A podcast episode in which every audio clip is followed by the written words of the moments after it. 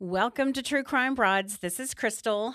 And Renee. And thank you for joining us today. Before we get started, and we have an amazing guest, by the way, you're going to love this episode.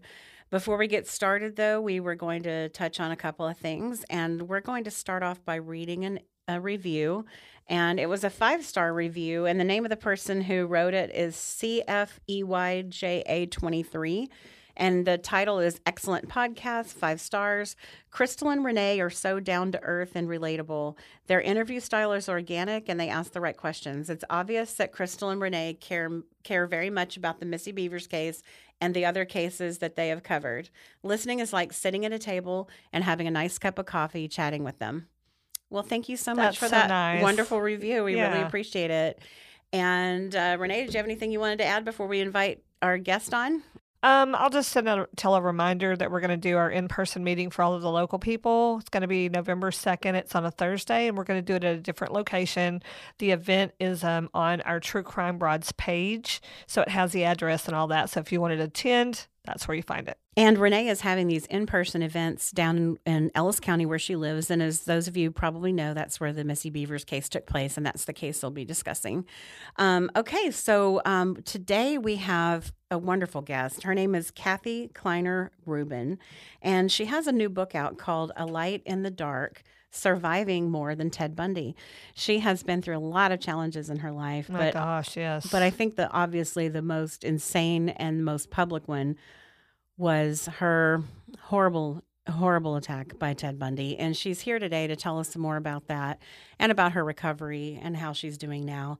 So we're looking forward to having Kathy on. So stick with us. And after the break, we'll have her on immediately. Thanks for joining us on True Crime Broads. Let's go.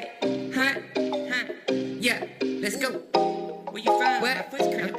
Cramping. I. True Crime Broads with Crystal and Renee. Ice up on my neck, let it shine, let it shine, yeah. She gon' hit my line, I decline, I decline, yeah. Should be the best? Welcome back to True Crime Broads. We are so excited about today's guest. She has a brand new book out. Her name is Kathy Kleiner Rubin, and her book is called A Light in the Dark Surviving More Than Ted Bundy. I know a lot of our true crime listeners have been invested in the Ted Bundy case for years and years, including Renee and myself. So we are just thrilled to have Kathy on today to tell her harrowing story and her book is very uplifting. And we're so excited to have you here, Kathy. Thanks for joining us on True Crime Broads. Thank you for inviting me. So, you have the most amazing story in the world. I can't believe that you actually were in the same room with Ted Bundy. Are, are you comfortable telling the story? I know it can't be, uh, this can't be easy. I'm okay telling it. Actually, every time I talk and tell my story, it helps to heal me. Oh, good. that is good. So you were, how old were you um, when this horrible incident occurred? And what was the name of your university? I was 20 years old, and it was at Florida State University in Tallahassee, Florida. Wow, that's young. And you were in a sorority there? Yes, I was in the Chi Omega sorority house. I was living there. And and that horrible Ted Bundy, if you know, I remember learning about him in in high school from my psychology teacher. She was telling us that he had a type. He generally went after very young women with long dark hair. Did you fit that description at the time? No, Oh, I had interesting. curly, curly brown hair, short. Well, you know, what's interesting is if I'm understanding your story correctly, I'll let you tell it, of course, but I think you were in a room with several women that were attacked by him or in a house. Yes, he uh he broke in well, he came in the back door of the house and picked up some firewood that was next to the back door for our fireplace. And he came through the house and he came up the stairs. And the first room he got to was Margaret Bowman. He killed her, attacked her, and put the sheets up close to her face so it looked like she was sleeping. He then walked across the hall to Lisa Levy's room. Now she had blonde hair. and Margaret Bowman had brown hair. But I think he was like in a frenzy. I don't think he cared what the women looked like. He was just in the house and he hadn't killed for a while. So he attacked Lisa Levy and attacked her and strangled her and beat her with the same log as Margaret. And he also bit her. And that turned out to be like a fingerprint because the uh, the detectives could use that with his teeth impressions and find out exactly it, it was him that that killed them. Wow. That is unbelievable. I remember that so well at the time that they were able to trace that bite mark back to him. That's Mhm. horrible. Um, so, how many women, you know, how many young women lost their lives in your sorority house that night? There were two. There was Margaret and Lisa, and he walked across the hall. We were on the second floor of our bedroom, and we faced the back of the house, which was the parking lot. And our curtains were always open because we had uh, we held plants on the curtain rods. so our Mm. curtains were always open. He opened the door to our bedroom, which wasn't locked. Now there's two of us in the bedroom. I'm asleep on one side in a twin bed, and my roommate was on the other side in a twin bed. So it was dark in there, and we had a little foot locker between our beds. And someone I heard tripped over the foot locker and made noise enough to wake me up. And now I'm awake and I'm looking to the side of my bed, and there's a figure of someone standing there. It was dark, and I couldn't tell any de- details or anything about him. But I did see him raise his arm up over his head, and he ended up, it was the same fireplace wood that he had killed Margaret and Lisa with. And he held that in his hand and it slapped it so hard on my face that he tore my cheek open. I almost bit my tongue off. My chin was shattered and my um, jaw was broken in three places. Mm, horrible. Horrifying. What?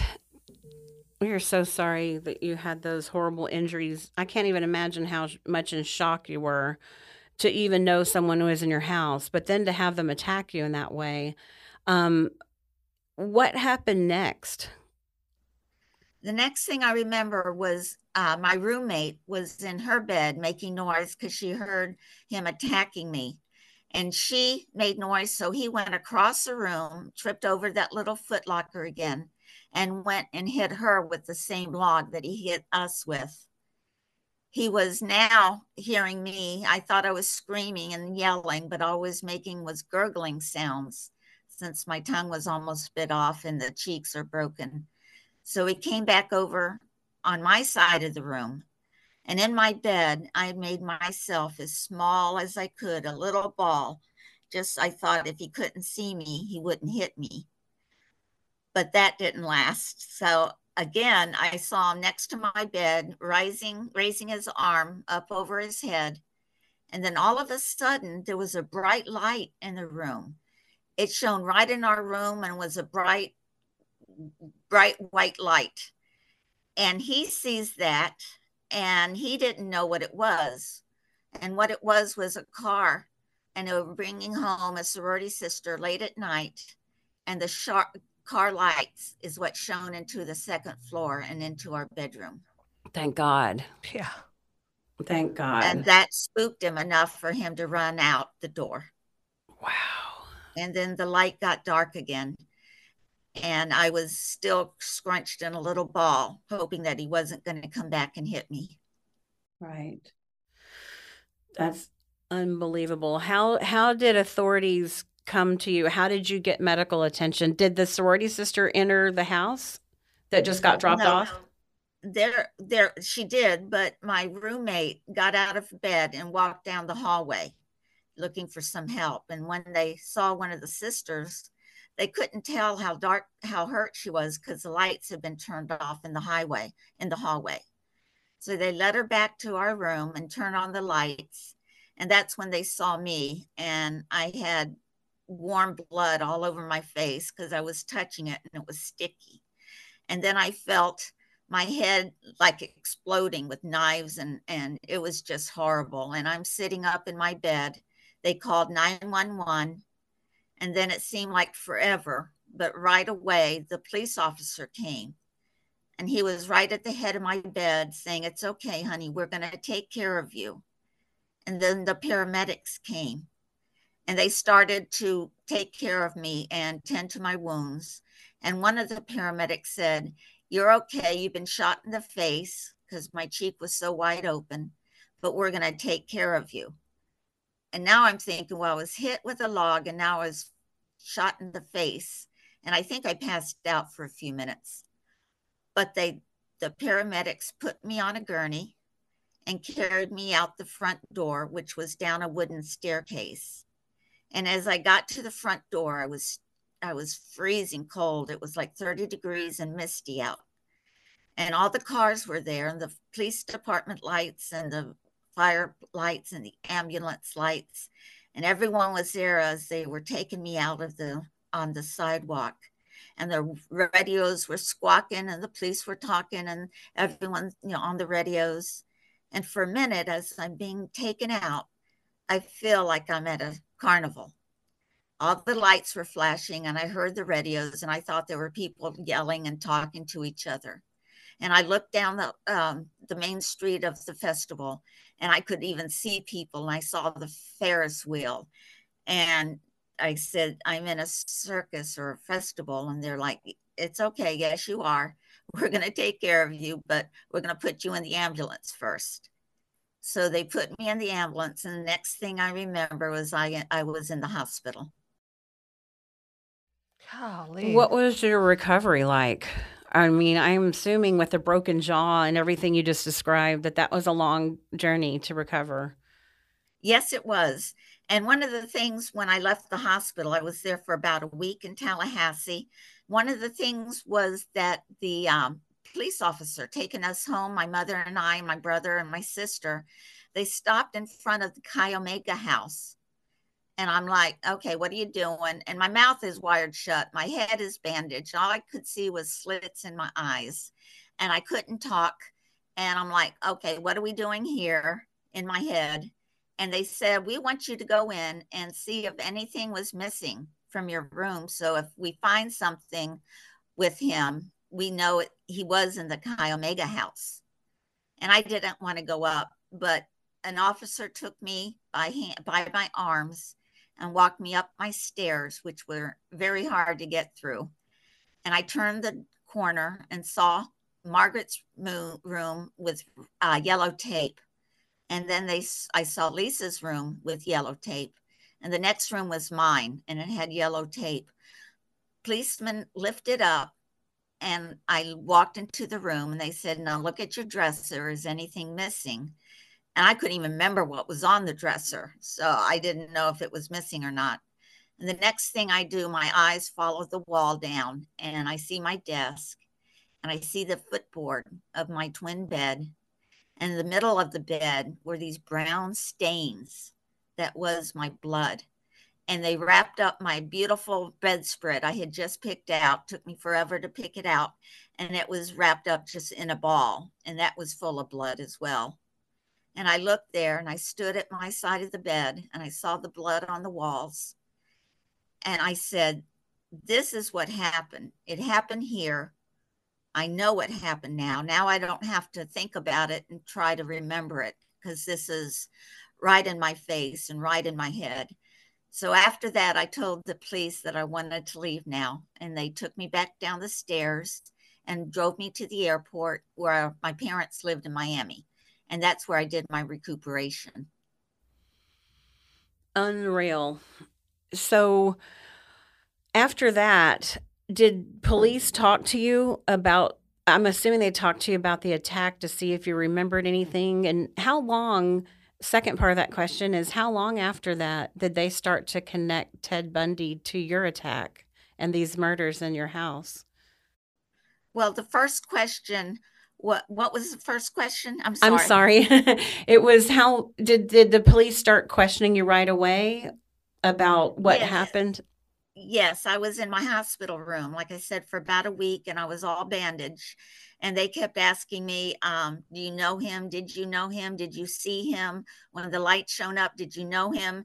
And all these questions, and all I could do with clenched feet, uh, teeth that were wired shut, Right. is go, "I don't know, I don't know if I knew him," and all this stuff. So Mhm. what they finally did is hypnotize me in the hospital. And by doing that, they asked me questions that I didn't know the answers for. But they said I did answer questions. And as I thought about it, I remembered retelling the story of the attack. And I knew it happened, and I had no questions in my head because I could hear myself talking. And I heard him open the door in the room, and the the door swishing against the carpet. And then I heard him when he tripped into the over the foot locker. And then I remembered everything else that happened. So that ever- was them asking me what happened. And as far as uh, Bundy goes, it was about two weeks after the attack that he was caught in Pensacola. One of the things while I was recuperating was um, the Miami Herald, a big newspaper, the reporters told my name and my address that I lived in Miami. And this was this wasn't nice of them and it put me in danger because really anyone did. could come find me now. And there was a police car outside our door and an officer sat at a chair by the front door. So after about two weeks, they caught Bundy in Tallahassee. I mean, I'm sorry, in Pensacola, and they didn't know who he was. He had multiple uh, IDs on him because he stole them when he first came to Tallahassee. Stole IDs. So the police kind of put him together, and they didn't have uh, computers back then, so it wasn't easy for them to um, mark him as this is Ted Bundy. But he finally said who he was, and the police took him back to Tallahassee, and he was in jail there, in prison there for um, a number of years. But um, that was why they caught him, how they caught him. Oh, thank God. He was really on a mission to kill as many people as he could. What a nightmare. I'm so sorry that you got attacked by this person. And what a miracle that those car lights sh- shined into your window right then, or you would very possibly not be here talking to us today. That is, I do It's feel that to terrifying. that's just terrifying. But and the other roommate that um, was in your room was did she live as well? Yes, she was attacked in the face with the same wood. He just carried that wood out with him, and when he ran, he still had that oak log in his hand. But that's uh, the the girl that came home late from the date that night was turning the hallway from the rec room and saw him running down the stairs and out the front door. Oh my So gosh! she did a she got a side glimpse of him and helped make the uh, portrait of what he looked like for um and it was pretty good because it looked pretty much like him. But they used that also in court to show that um he was in the house. It's Good. interesting that he didn't uh, come more prepared. That he got wood from the sor- you know, from the the uh, house there. It you know what I mean. He didn't come like with a rope or to strangle somebody. He he got his weapon there. Yes, I think he was in a frenzy. Like I said, he hadn't killed in, you know, a couple weeks, and he was all upset. And he was at a um a bar that was right next to the sorority house. Uh, And we think he saw the girls, and Margaret had long brown hair, and Lisa didn't. She had blonde hair. But we think he saw them come in the back door, and the door, the combination lock was just broken, and you could type in the number and it would open up, but then it didn't close all the way. So I think it was kind of um, impromptu that he was Yeah. going to go into the sorority house. Like I said, I think he was just in a frenzy. And when he picked up that log, I don't think he had any intention of not using it to whoever he found. yeah. Goodness. How scary. Yeah, he is one of the of our time. He's got to be the one of the worst criminals The nightmare. that we've even heard of. yeah. Unbelievable, Ted Bundy. What now? I know you had a long physical um, recovery. What was it like Yeah. for you emotionally, psychologically, after this Um, horrendous attack? physically, it took a while because my mouth had to be broken again. The when it was shut in Tallahassee, it wasn't lined up correctly. So after three weeks in Miami, I had to have my jaw rebroken and rewired shut. And mm. this whole process took about nine weeks for um, the healing to come through. And while I was at home, I wasn't afraid, but it felt like I had this dark black cape around me and just this ugly black mass. And I wanted to get better. I didn't want to live having this with me and on me and behind me. So, in my mind, way off in the distance, I saw a little island. And the island had one palm tree and one sand chair sitting on it. I could barely see it because it was so far away. And I took baby steps to get to my island. And as I did, this black mass was baby steps behind me. And I kept going. It took it took weeks of baby steps for me to reach that island. And when I did, I sat down and put my toes in the sand.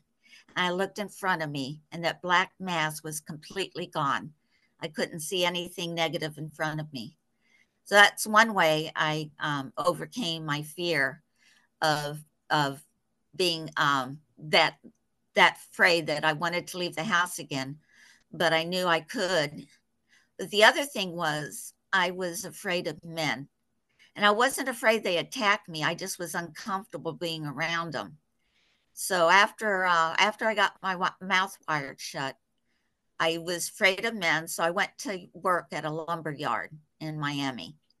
And I figured, where am I going to see the most men at any time all day long than at the lumber yard? And after about three weeks, I decided I didn't need this anymore. You know, I'm not I'm not afraid of men like that. So I left, but I learned that there's a lot of cute construction workers that go into lumber yards. So that helped make it easier for me to uh, overcome that. Man, you did some great things to help yourself get better psychologically. I don't know a lot of people that could have done that. Yeah, a That's lot of people amazing. Yeah, it would. It's it's got to be hard. You did a good job. Thank you. I never had a therapist because my mom was Cuban and at home we just didn't talk to people about our problems. We just yeah. dealt with them. So yes. at that point, you know, I didn't have therapy. I kind of did it on my own, not knowing what I was doing, but knowing how to feel and how to get better. Yeah. That's awesome. Were you ever able to go back to college? No, my life took a different a different turn and that happened in January of 78 and in June of 78 I I um, got married. Oh, okay. Yes. I can imagine I wouldn't have wanted to go back. And you yeah. started a whole new life. That's awesome and got out of that area, right? Yes. Mm, yeah, That's I stayed great. in Miami and I moved up to Fort Lauderdale and, and Boca Raton on the east coast of Florida. So let's talk about the arrest of Ted Bundy. He was arrested, uh, like I said, in Pensacola and taken to uh, taken to Tallahassee. And they didn't know for sure it was him until they could identify him. And then the marks on the bites helped clarify it that it was really him. And he, the sheriff was Ken Katsaris, and he was going to make sure that Bundy was not going to break out of any prison that he was in. So the process um, was very, very tight, the security around him. And then as the months went on, at the uh, in the end of 78, I was uh, had a subpoena to um, go to the deposition. And uh, it was a large conference room with a large table, and the defense attorneys were on one side and the prosecution attorneys on the other side. I sat at the head, and when I looked down, Bundy was at the other end of the table. Oh. And I looked at him, and I was I felt mean. I didn't feel scared or anything. I just felt mean. yeah, I could understand and, that. Um, so the prosecution and the defense were both asking me questions, and I don't know what they asked, and I don't remember what I said because all I did was stare him down. And that was the first time I saw Bundy in a court and the second time was I was summoned for a grand jury testimony. So I was taken down to the table I sat at the head, and he sat at the other head of the table. And I just, I, I felt sorry for him this time. I just felt sorry. And he looked like he, we were wasting his time. And he sat there and he had a light blue uh, jacket on and a white shirt. And he was just sitting with his chin in his hands and just kind of looking me down. And I just, I just felt sorry for him. It was like, he's sick. He really is sick and he can't be helped. In my mind, it was just a matter of um, just convicting him. So when it was time for the trial to come up, I was one of the witnesses and I was called to the witness stand and, and sworn in. And as I sat there, looked around the room and there was a table with the prosecution defense defense on another table. And right to them was Ted Bundy sitting there again looking at me. And I just stared him down. Again, I don't remember many questions or many of my answers. I was just, I wasn't afraid now. I wasn't mad now. I felt sorry for him because this was it. This was going to be a conviction for him and he was going to die. I just knew it. So I do remember one of the questions that the defense asked me, and I wanted to put Bundy down so bad. I wanted to help convict him. And their question was Is this the man you saw in your room that night that allegedly beat you? And I cried because I had to say, I don't know. Oh. I never saw his face. I couldn't tell if it was him or not. And I felt like I let everything but down, everybody down, because I couldn't help convict him. And that was the last time I saw him. Mm, that had to be hard. Wow. It, yeah, it was um it was hard to see him and then I rationalized in my head. I was mad and then I felt sorry for him. Then I knew he was sick. So it's a kind of a progression of how I, I thought of him. Right. It's unbelievable what you've been through. And um, what made you decide to write this book? It's so good. We were so excited to get a copy. I um I was I call myself a serial survivor when I was 13, I was diagnosed with lupus. And it was a lupus. I was in the hospital for three months, and they didn't really know what was wrong with me. They had never thought of lupus as a disease, and it was never known back in 78. I mean, back in 71, that it was a disease of younger people. So they sent my sent myself home and told my parents just to make me comfortable because they didn't know how much longer I had. And there was a Cuban doctor who gave me experimental chemo. My parents agreed. And I took chemo for about six months. And first or second chemo, I lost my hair. I lost all my hair. I was bald. Now I'm going into seventh grade and I'm bald, and no one could come in, and I couldn't go out because I didn't want to get sick. So I would look out the window and see the kids playing, and no one could come in and play. My parents worked, so I was home alone all day and hurting. I was very sick, and I would go lay down in my bed most of the day and then get up just before my parents came home. I'd put my, my shorts on and my flip flops, and I'd go sit in the living room. How was your day, Kathy? Oh, fine. I just, you know, watching TV all day. I didn't want them to know how sick I had been. So it was so lonely. One time I um, picked up the line and I dialed zero on the phone just because I wanted to hear someone else's voice. And sometimes they would talk to me, and mostly they said they couldn't talk, they were busy. But that was just a reach out to uh, a human being that I could talk to. And after about six months of the chemo, they said I was better. So I went, uh, Mama had never let me out of the house. So I put a scarf on, and one day Mom let me go to church. So we sat in the back of the um, church, and it was so much fun just being out. And then we got home, and not two weeks later, I caught shingles. So now I'm at home, and my face is covered in shingles down to my neck. And it was just, it was just a bad time for me. And this made me think and know that I'm not going to be in seventh grade and home alone and shingles and this this just wasn't right. And I thought, well, I'm going to get through this. And slowly and slowly I got better until finally in eighth grade I could go to school. I didn't nobody in eighth grade. No one knew me because I'd been home alone and out, couldn't go out. So um, it was a bad year. And when I finally made it to high school, I was excited because I wanted to know um, what everyone was doing and what they were knowing. And it was just a fun time for me. So in high school, I joined theater group, the drama department. And I knew I made friends and lifelong friends. I actually even met my husband because I got divorced from my first husband. And we got married a long time after that, but we were good friends in high school. And then it was time for graduation. And I was thinking what school to go to. And I found out that Florida State University was as far away from Miami, where my parents lived, and still get in state tuition. So that yeah. was my big goal is to go to Florida State because I could my parents could afford it. Amazing. We also know that you have survived. We want to leave some things for people to read in the book, but it, but it does. I know you've survived some other illnesses as well, and you are definitely a survivor. Do you want to tell us a little bit more, or do you want to save some for the book? well, I'll just say that um, I got better for many years. Um, I had a child when I was when in 1981.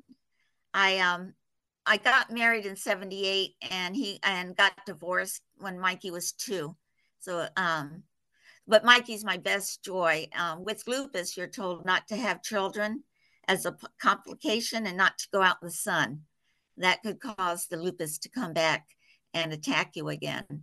So I had my beautiful son and I was I was working at a bank and I'll say that story. yes, but that's um, a that's an amazing also, story too.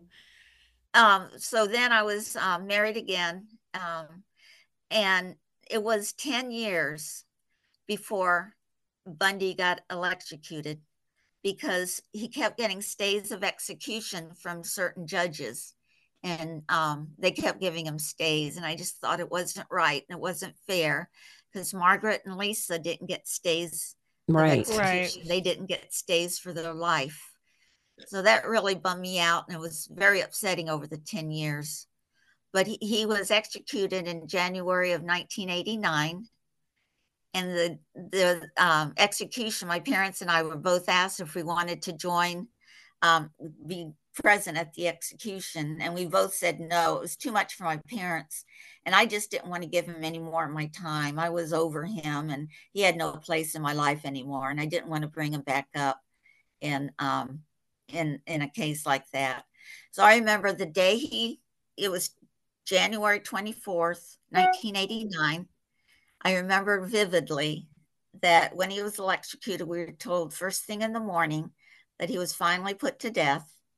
And I sat on my sofa with my husband and I cried and I wailed. And I wasn't crying for me, I was crying for Margaret and for Lisa and for all the other victims that Bundy killed.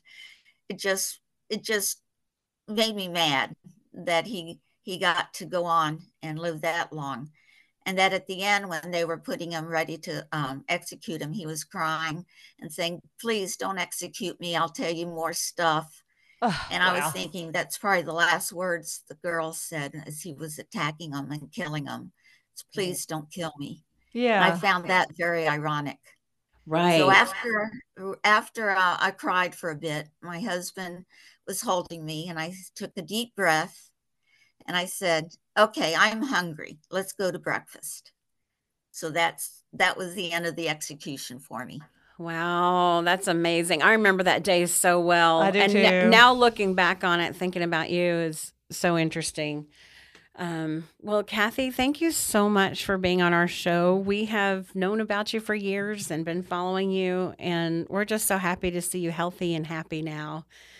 And, Thank uh, you. Your inspiration to other people. Yeah, and and everybody listening, please pick up a copy of her new book. It's called A Light in the Dark: Surviving More Than Ted Bundy, and it's by Kathy Kleiner Rubin, and she also has a co-author, Emilie Le Beau Lachusi. Am I saying that right? It's like Casey. Oh, look, Casey, I was way off. Okay. Yeah, she's Yeah. nice. We got to talk to her a little bit before we recorded. All right. Well, thanks again, Kathy. And we hope to have you back on again sometime. I would be more than happy to come back on. Thank you, ladies. Thanks, Thank Kathy. you. Talk to you soon. Have a Okay, bye. Bye bye. Bye. Thank you so much for listening to True Crime Broads. We would also love to see you on our social media. We have an Instagram page called True Crime Broads. We also have a Facebook page called True Crime Broads, and then we also have a group which is called True Crime Broads Missy Bevers Case Discussion Group. And if you can, please uh, leave us a five star review. We are needing some new ones. Yes, you can leave five stars on Spotify if you think we deserve it. And also on Apple, you can also leave five stars and leave a written review if you'd like to. So thanks again for listening to True Crime Broads.